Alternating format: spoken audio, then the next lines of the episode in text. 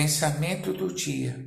A lei da semeadura espiritual é verdadeira, mas mesmo assim muitos esperam colher o que não plantou, ou ainda colher frutos que especificamente não semeou.